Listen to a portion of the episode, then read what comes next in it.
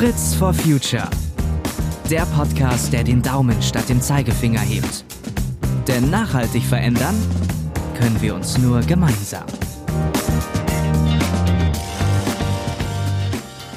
In dieser Folge von So kann's gehen möchte ich mit Lukas Bauer darüber sprechen, dass man auch mal scheitern darf auf dem Weg zu mehr Klimaschutz und dann am besten aufsteht, den Mund abwischt und einfach weitermacht.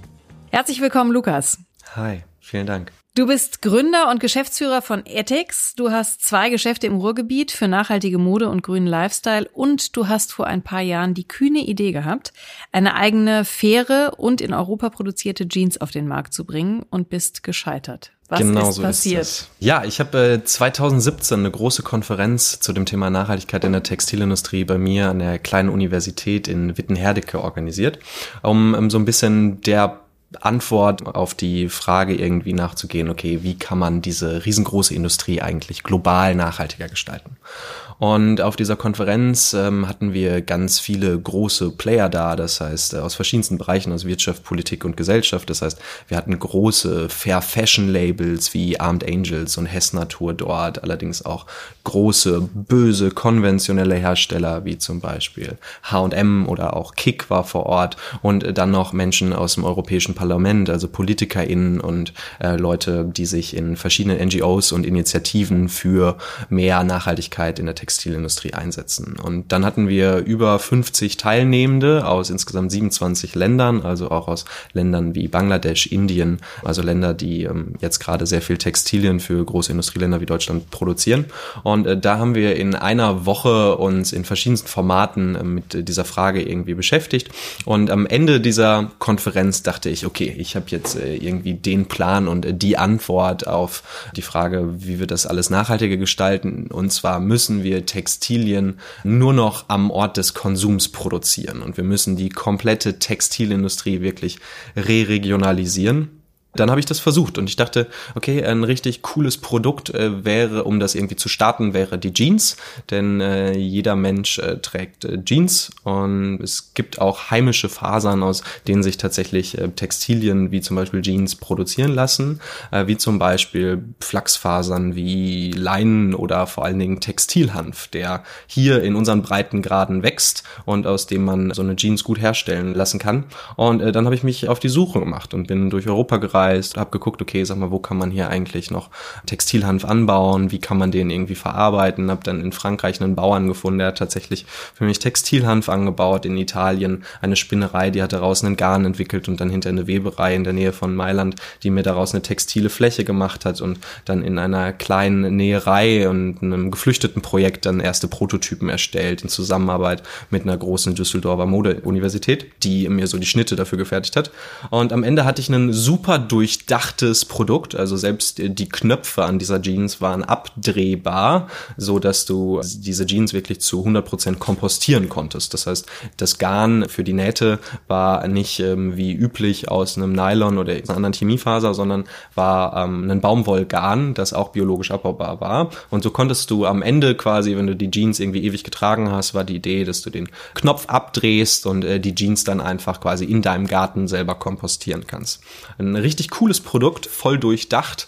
Vom Schnitt her nicht ganz so geil, weil wenn du tatsächlich in eine Jeans irgendwie kein Elastan mit reinmachst, dann ähm, ist es zwar eine coole, äh, lässige, weite Jeans. Für Herren, äh, bei Damen kann man das dann irgendwie Boyfriend oder Mom Jeans nennen. Aber also Skinny geht nicht. Nee, Skinny geht auf keinen Fall, genau, es tragen nicht alle.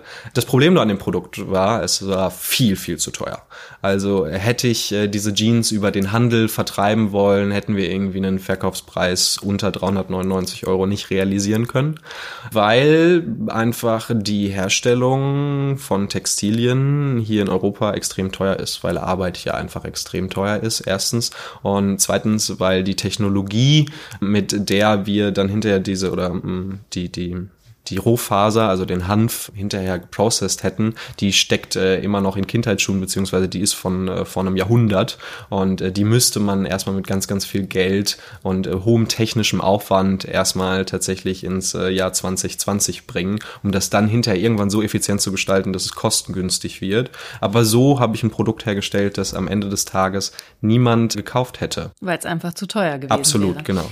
Was ist dein wichtigstes Learning, wie man so schön sagt, aus dieser Erfahrung? Und was macht vor allen Dingen diese Erfahrung mit deiner Vorstellung von den bösen konventionellen Herstellern? Also du hast vorhin das in Anführungszeichen gesetzt. Das kann natürlich keiner sehen im Podcast. Deswegen gehe ich davon aus, dass sich dein Blick darauf vielleicht auch ein bisschen verändert hat. Genau. Mir fällt da immer so ein Zitat meines ehemaligen Soziologieprofessors ein, der gesagt hat, Ambivalenz ist der Stoff, aus dem Leben ist. Das heißt, es geht irgendwie nicht um Perfektion. Es geht nicht darum, um das eine Extrem in die eine Richtung und darum, alles möglichst zu 100 Prozent nachhaltig zu machen, wenn du dann letzten Endes in Schönheit stirbst und deine Wirkung bei Null ist.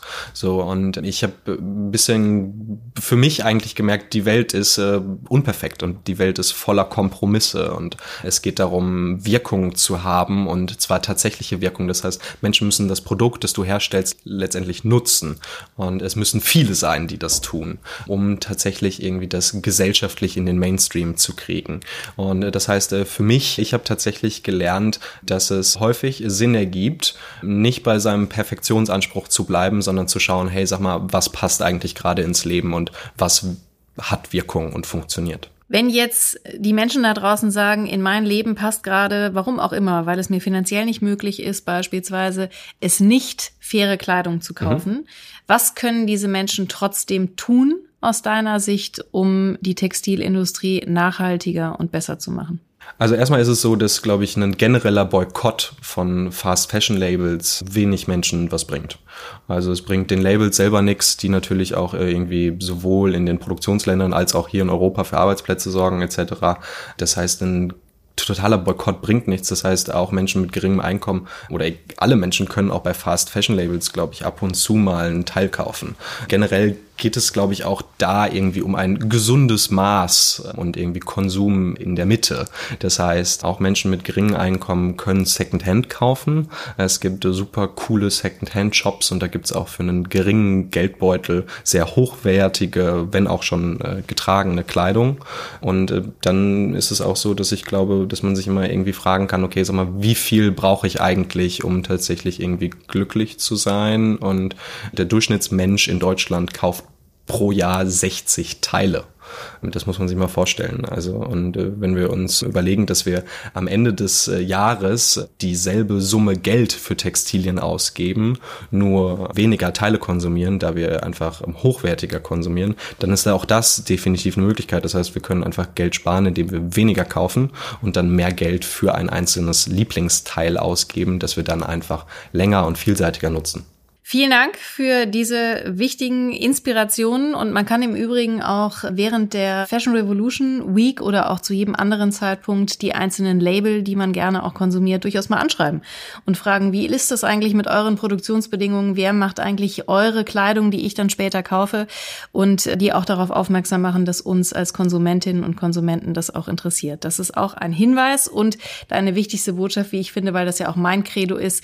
Wir müssen nicht perfekt sein, wir müssen nur auf jeden Fall anfangen. Also vielen Dank, dass du heute hier bei uns gewesen bist. Sehr gerne, vielen Dank für die Einladung. Und wir haben mit Lukas auch noch eine weitere Podcast-Folge aufgezeichnet, wo es nochmal intensiver um die Thematik geht. Wie kommen wir eigentlich weg von der Fast Fashion hin zur Slow Fashion? Die verlinken wir euch hier auch nochmal in den Show Notes. Vielen Dank fürs Zuhören und Anregungen und Feedback könnt ihr uns gerne auch schicken an fritzforfuture.henkel.com. Und ansonsten freuen wir uns, wenn ihr das nächste Mal wieder einschaltet. Fritz for Future. Der Podcast, der den Daumen statt dem Zeigefinger hebt. Denn nachhaltig verändern können wir uns nur gemeinsam.